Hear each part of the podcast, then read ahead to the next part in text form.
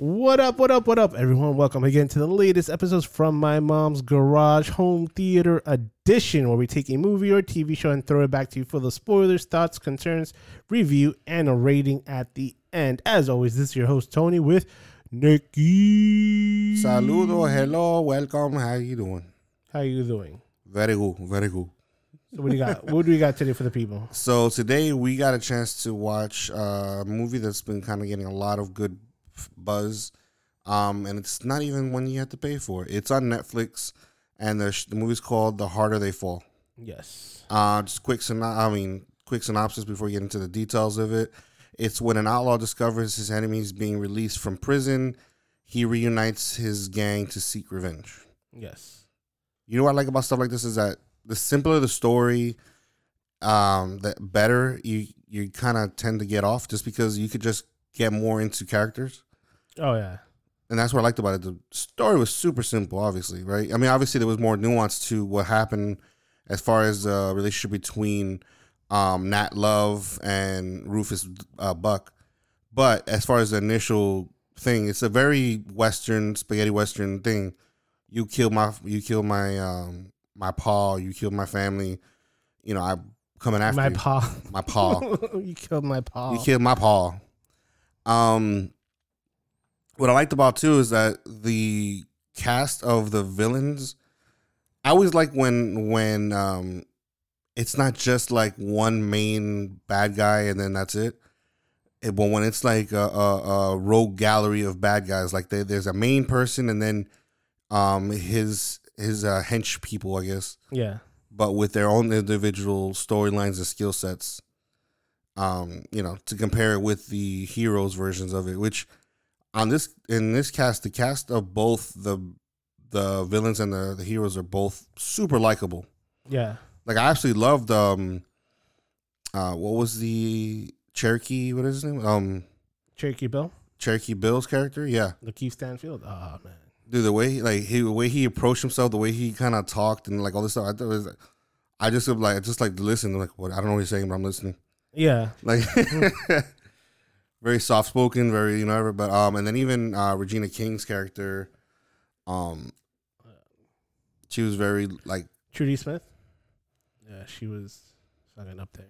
No, all right, before we get into yeah. the, this, yeah, this yeah. the whole theory, the yeah, whole yeah, movie, yeah. I just want to give a shout out to whoever was the whoever produced the mo- the music for this fucking movie. The soundtrack was amazing. Like I, you could oh, have yeah, this, I could, you could have this album play on full repeat with no skips. You know what's funny is like I think people do not realize the impact of a good soundtrack to a movie. Like it, I, it enhances it. It's weird as it sounds.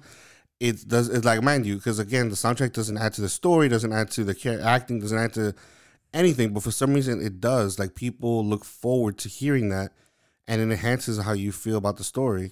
Yeah. Exactly. It kind of sets your mood, and then you watch the, the next scene, and you're in, into it. Um, also, the color palette. Like, you know what this reminds me of? This movie reminded me of, like, um, um. okay, so it's, it's just bear with me for a bit when I explain this to myself. Okay, bro. It reminds me of Knight's Tale. Okay. In the spectrum of the fact that this movie, yes, it was uh, something that was based in spaghetti western. It was a spaghetti western, whatever, right? But do you remember in Knight's Tale how... Um, it obviously was supposed to be medieval, whatever. But they blended modern music. That's when they not just modern music, but modern speech, modern you know characteristics, maybe even outfits, stuff like that, to the decorum of what it's supposed to be, right? Yeah. So it's almost like a its own world that resembles uh, the eighteenth century, right? That's yeah. how we view Knight's. That's how I view Knight's Tale.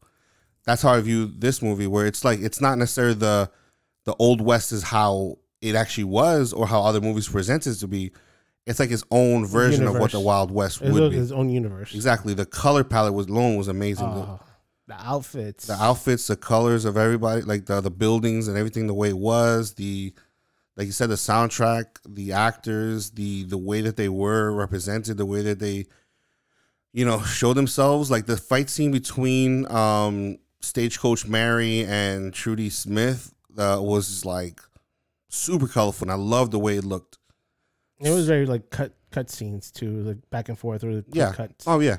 Um, The only, I guess, out of the movie, I would the only thing I would probably say was, um, I like because I liked all of them. I, I, every one of them was somebody who rep, who I, I really kind of get into. Um, the only person who I felt I didn't care for as a character, who, or I just didn't like the way they came out, was um, the uh, Jim uh, Beckworth. Beckworth.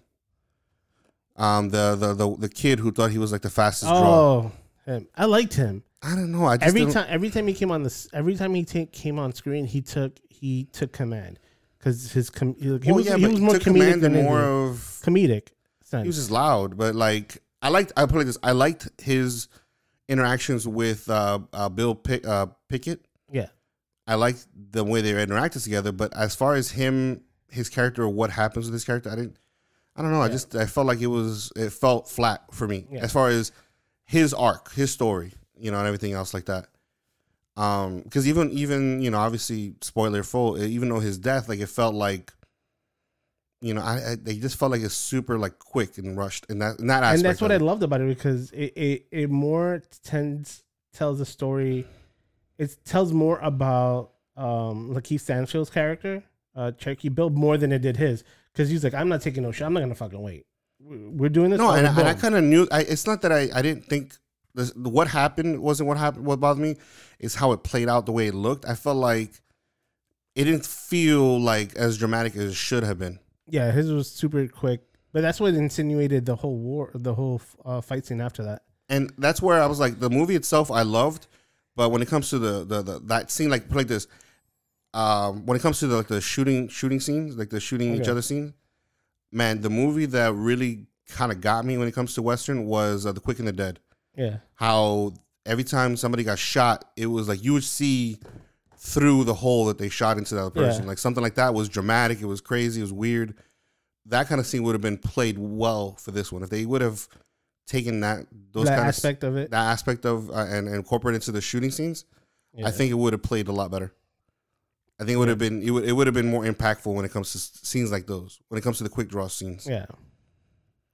But uh, no, I, I really liked all of them, all of them, and characters except yeah, for that e- one. Even in the even from the opening scene was amazing. Like, mm-hmm. the, all right, so just to set up the opening scene, you just see um, a family sitting down, getting ready for dinner, and you hear the knock on the door, and it's Idris Elba, and he walks in, and the dad is like, "Fuck," like he knows what's going down. Yeah, and he was like. Take me, save my family. He shoots the dad, shoots the mom, and then he takes the, the little kid and puts a, a, a cross, crucifix yeah. crucifix on his forehead. Twenty years later, the kid comes around, which is uh, Jonathan Major's character in Nat Love, and he kills his associate that was there. That he was one of them that hold, held him down to get the crucifix on his head, and this is a whole revenge story that ensues after that. Uh, that that it tells that. Um, Idris Elba's character is arrested, but then he got released. So how that's how Nick said that he put the gang back together to get him back. And I think this is of the one of the better modern day revenge stories I've seen in really? a long time. Yes, not, and here's and um, here's a spoiler: not for Nate Love's character. For Idris Elba's character. Really? Yes. This is very... There's a Korean movie called Old Boy. Mm. And it tells a revenge story in, in a way I've never seen done before. And this does it the same I way. I see what you're saying. So the real... The true reveal that his... His, inten- his intention of revenge to his own father wasn't just to kill him and, you know, whatever. It was to turn...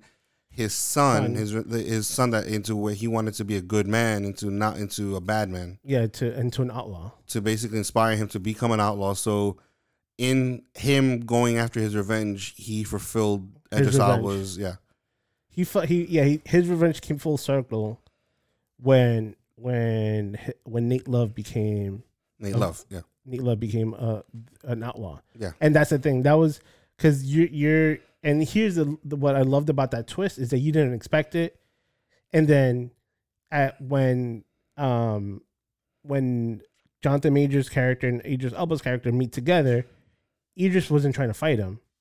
No, he he was he was very like no, no, I don't want, I'm, I'm not going to fight you. And then you could find out that, that the dad was a, a violent outlaw that, that treated his family like and shit. And killed his mother. And killed yeah. his mother and left him. And he left and disappeared, and he turned his life around, had another kid with another family, was living a peaceful life, forgetting his past. But like that, his past came around knocking. And that was, his, and that, and I think that was the best revenge story, because you're, you're seeing it from the perspective outside the box. You're, you're following Nate Love's story throughout this whole thing. You're like, ooh, he's going to get his revenge on his dad. And ultimately, Idris Elba's character, um, uh, Rufus Buck, gets gets the story that he wanted. He got he got what he wanted. I think, and that was the best part about it, because I feel like if Nate Love, if uh, Jonathan Major's character would have been like, you know what, I'm not going to kill him.